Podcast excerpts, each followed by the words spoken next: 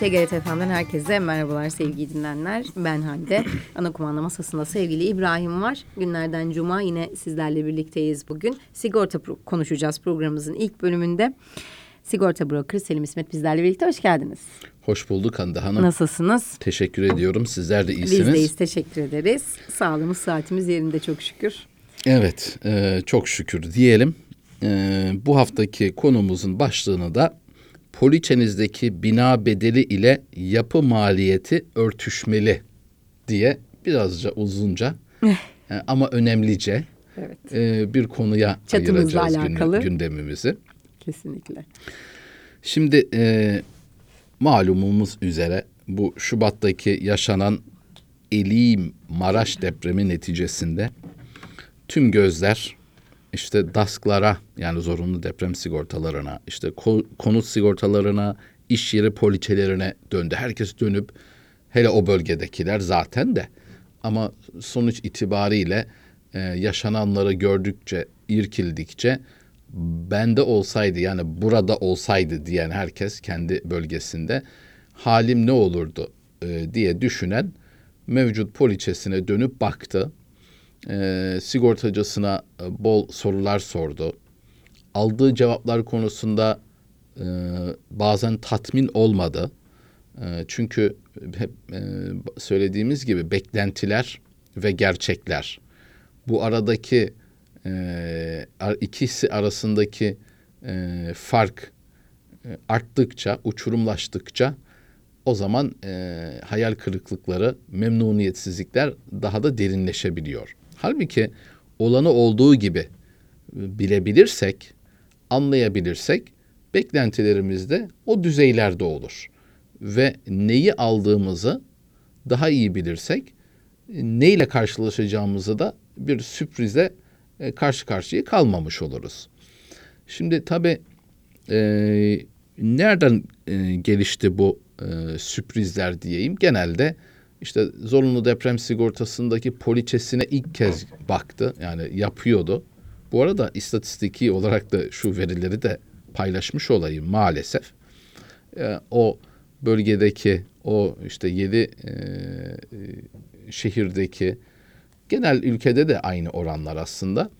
E, konutların malumunuz e, zorunlu deprem sigortası konutlar için yapılır ya da konut olarak mesken olarak yapılmış olan bir binanın içindeki iş yerleri de tabii bu zorunlu deprem sigortasını e, yapması icap ediyor. Kanunen bu zorunlu aslında adı zaten zorunlu deprem sigortası. E, baktığı zaman bakıyor poliçesine örnek veriyorum bina bedeli orada yazıyor 350 bin lira örnek veriyorum. Halbuki bugün e, orayı e, veya o günden önce yani hadise depremden e, bir gün önce alacak ya da satacak olsaydı e, belki de üç buçuk milyona alabilip satabiliyordu. Tabi baktığı zaman işte beşte bir mi, onda bir mi her neyse yani sandığının çok daha azı diyelim her halükarda. Bir rakam görünce ya ba- burada e, işte benim zorunlu deprem poliçem var ben bu kadar para ödüyorum. Bu arada bu kadar dediği de 500-600 lira bir şeydir yani 300-500 belki de. Ee, sonuçta bana e, üç buçuk milyon yani evim yıkıldı. Ben yeni bir ev almalıydım. Bu arada yine bir parantez açalım. Böyle şey gelince konu e, zorunlu deprem sigortası evin içindeki e, ilave dekorasyonları, evin içinde oturuyorsanız içindeki eşyaları, Eşyaları, demirbaşları. demir e, şeylerini e, hani demirbaşlar bir yere kadar var. Ama yani lavabolar vesaireydi onlar e, var mı? Tamam onlar demirbaş olarak düşünülebilir. E, ama tabii kombi var, kombi var. O ayrı bir mevzu. Ama e, sonuçta evin içinde yaşanabilir hale getiren ise e, ekstra o dö- e, dekorasyonlar, mobilyalar, beyaz eşyalar e, yani neredeyse ev kıymetinde e, evin içini döşüyorsunuz Bazen yani. O evin kaba inşaatından daha bile fazlası Evet. yani bu iş. Dolayısıyla bu e, zorunlu deprem sigortası e, aslında hani kabadan bir tık fazla diyeyim ama onu da tam e, maliyet üzerinden teminat sağlayan e, yüzde yüzüne de değil. E, bir poliçe evet yani sonuçta e, bir fayda. E, sıfırdan çok daha büyük. Ama yeterli mi? Değil tabii ki üstüne katmanız lazım. Geçen hafta e, konuştuğumuz hatta geçen haftalarda tamamlayıcı sağlık sigortası gibi düşünün. Yani devlet hastaneleri var ama siz özele gidiyorsunuz. Bir fark ödüyorsunuz. O farkı ödememek için tamamlayıcı sağlık sigortası yaparsanız bir fark ödemiyorsunuz. Bunun gibi DASK poliçeniz var ama siz tam teşekküllü ve kapsamlı bir e, teminat istiyorsanız o zaman onu tamamlayacak nitelikte konut sigortası yapmanız lazım ki sadece depremle sınırlı olmasın. Diğer riskler fırtına, yangın, su hasarları, sel su gibi hırsızlık bunların hepsini kapsayıcı ve eşyalar dahil edilerek de onları da kapsayacak bir teminatınız olabilsin. Sonuç olarak döndüğümüz zaman geri konumuza parantezi kapattık. Ee, insanlar zorunlu deprem poliçesine bakıyor. 350 bin lira yazıyor binada ama halbuki ben bu evim e, üç buçuk milyondu. Böyle olunca da ya bu sigorta niye bu kadar az ödüyor? Yani o zaman yapmasam daha iyiydi. Yani onun için belki 300-500 lira ödedi ve karşılığında 350 bin lira alabiliyor. Ama yine de bir anda hani bir işe yaramıyor düşüncesi e, yerine yerleşebiliyor. Ee, şimdi e, burada e, orana baktığımız zaman yüzde elli kadarı evlerin sigortalıymış. Zorunlu deprem sigortası olarak bu deprem bölgesinde. Türkiye'de de genel durum. Ama maalesef yüzde elli keşke isteyerek, bilerek, tercih edilerek yapılıyor olsa bir yere kadar en azından e, teselli edici olabilir. Ama bunun da çoğusu maalesef bir e, resmi bir muameleye ihtiyaç istinaden yapılmış. Atıyorum tapuda bir işleminiz var. O anda o adres için geçerli aktif bir deprem e, zorunlu deprem poliçeniz, daskınız yoksa işleminizi yapmıyor. O anda apar topar hemen yapmak istiyor. E, ya da elektrik su işleriniz oluyor ya da bir e, banka ile ilgili bir işiniz oluyor. Ev alıp satabilirsiniz. Zorunlu deprem sigortası zaten zorunlu yapılmış oluyor. E, bunlar da çoğu bu arada bankalar üzerinden yapılan zorunlu deprem sigortaları. Evini almış ya da kredi için teminat vermiş.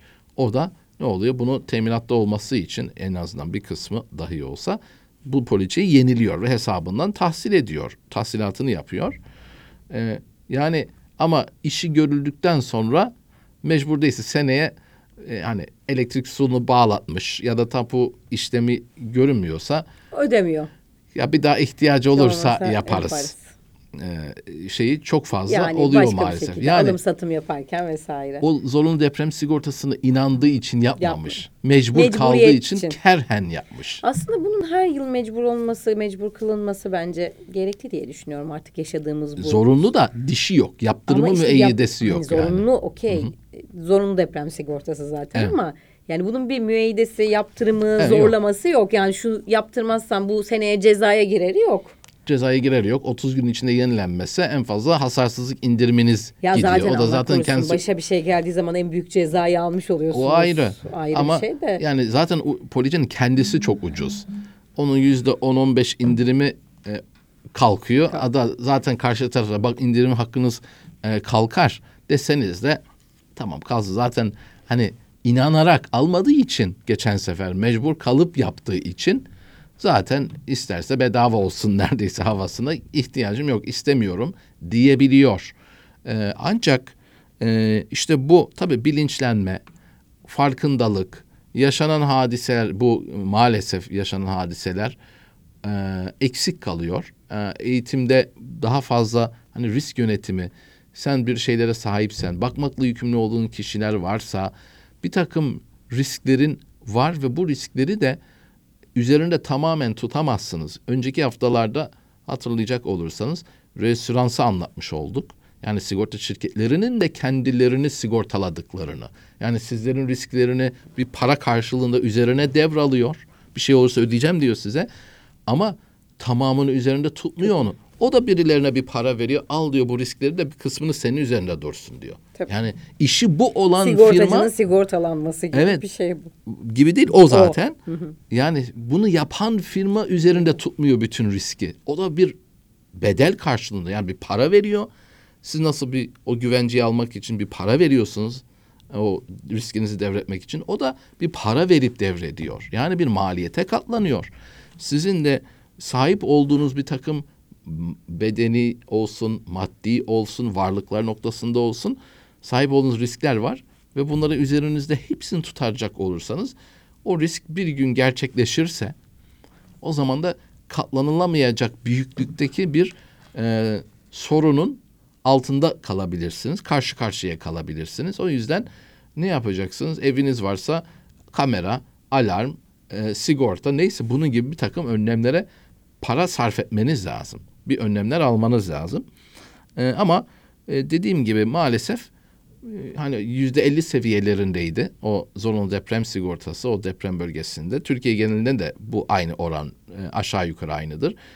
Ama üzerinden bu kadar ay geçti.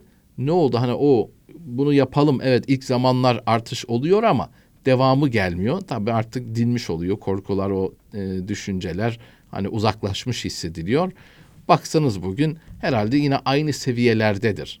E, bu zorunlu deprem sigortasının yani konut sayısı Türkiye'deki ve ne kadar o konutların ne kadarı e, şu anda yürürlükte ge- e, geçerli bir zorunlu zorunlu, zorunlu deprem sigortasıyla sigortalanmış durumda diye baksanız yüzde elliden fazla olduğunu hiç zannetmiyorum. Olsa belki bir tık azıcık artmış olabilir. Peki inşallah bu oranda artar ki bir e, böyle bir takım beklen aslında beklenmedik değil beklendik ama ne zaman olacağı bilinmedik. E, bu gibi deprem riski bilhassa olmak üzere bunlara e, olacaksa elbette bir günlerde o zaman bir şeyler yapmanız lazım. Yani sadece oturup beklemek e, açıkçası basiretli bir a- aile reisi e, ya da bir iş adamı iş yeri sigortası içinde bakarsak yapacağı bir iş değil işin doğrusu. Bir şeyin olacağı kesinse e, ne zaman olduğu belli değil ama olacağı net. O halde onu olmuş o gibi bilmek lazım. Büyüklerimizden işittiğimiz böyle bir söz var. E, o yüzden olmuş gibi bilip ona göre davranmak ve zamanında önlemleri almak akıl kârı bir e, hareket olacaktır.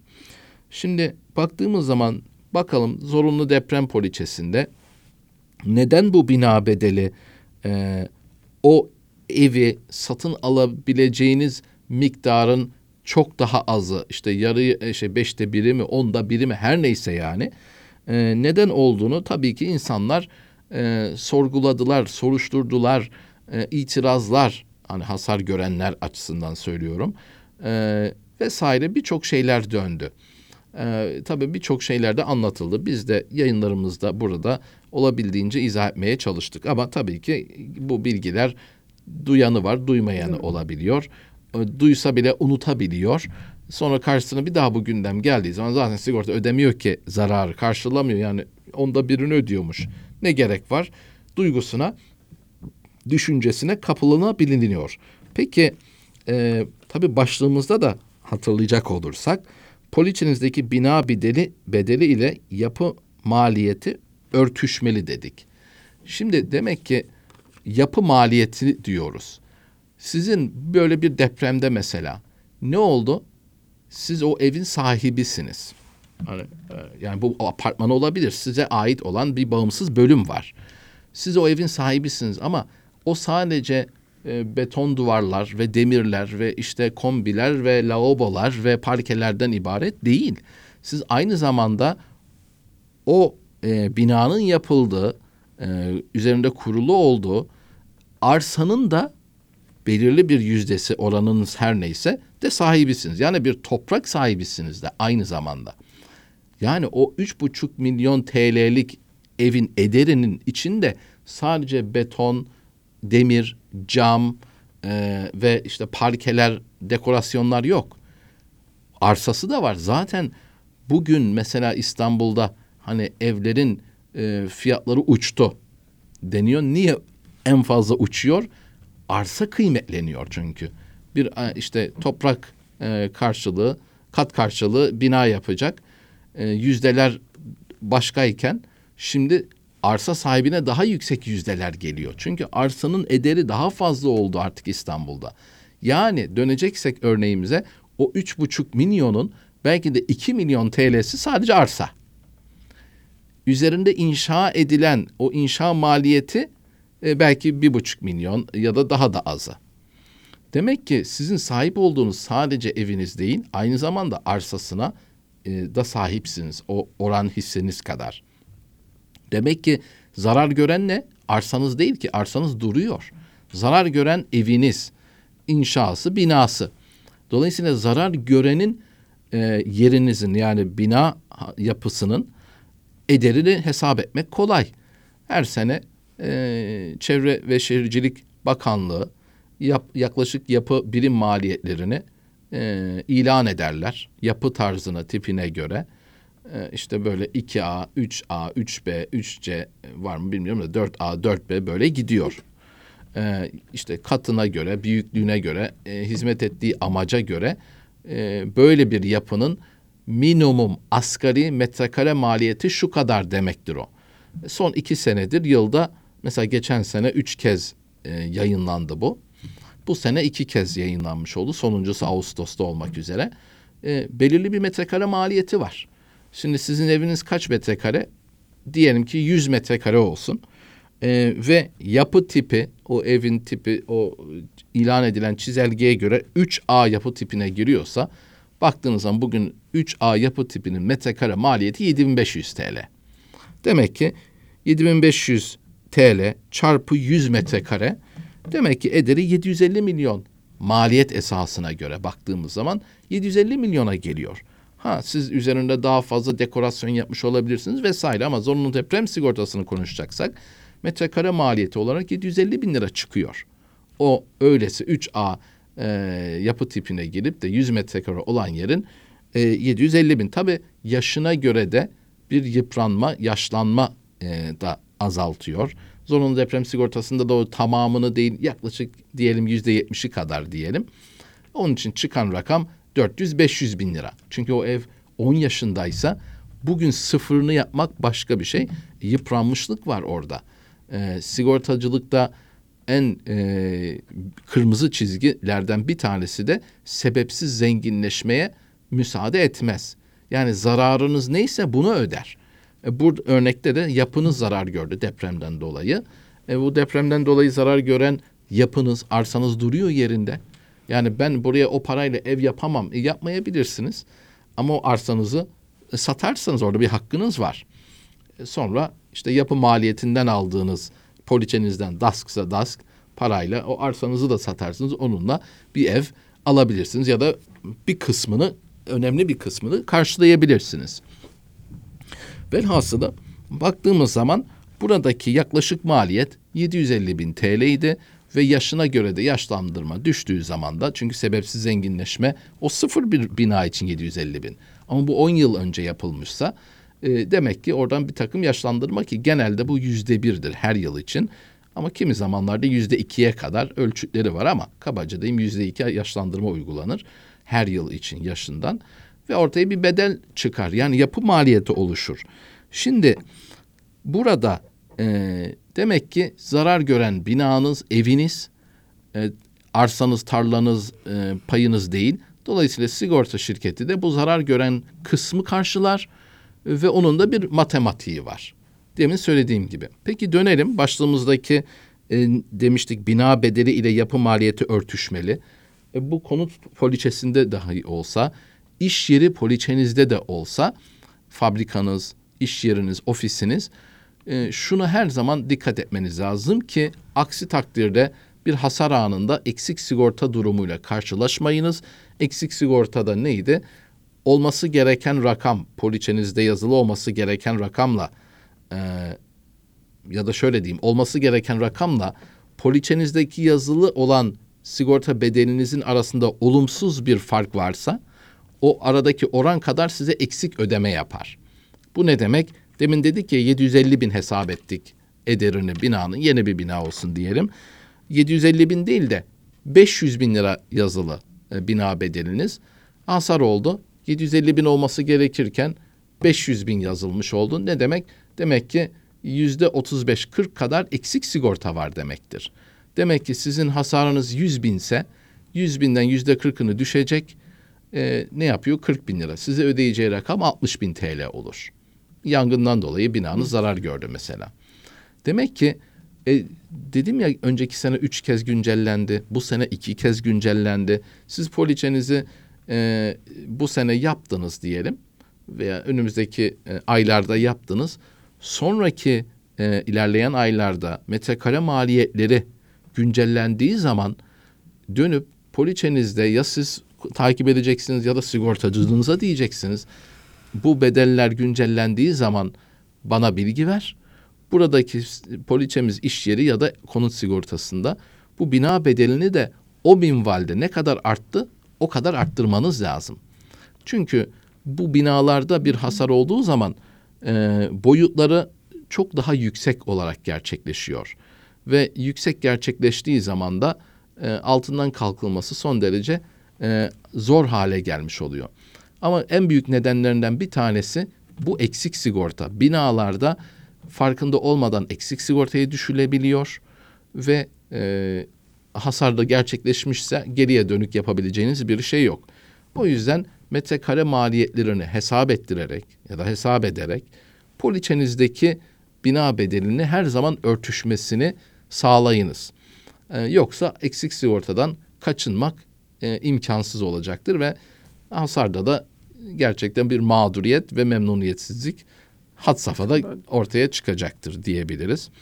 Ee, bunlara dikkat etmekte büyük fayda var. Her zaman bina bedelinde satış ederi değil, rayici değil, yapı maliyeti hesap edilir. Kabaca Ve bunun da bir çar şeyi var, tarifesi Tarifi var. var. Ona güncellendikçe de poliçenizde de güncelleyin diye son mesajımızı vermiş olalım. Çok teşekkür ederiz. Ben teşekkür Ağzınıza ediyorum. sağlık sigorta brokerı. Selim İsmet bizlerle birlikteydi sevgili dinleyenler. Kısa bir ara vereceğiz. Sonrasında programımız devam edecek.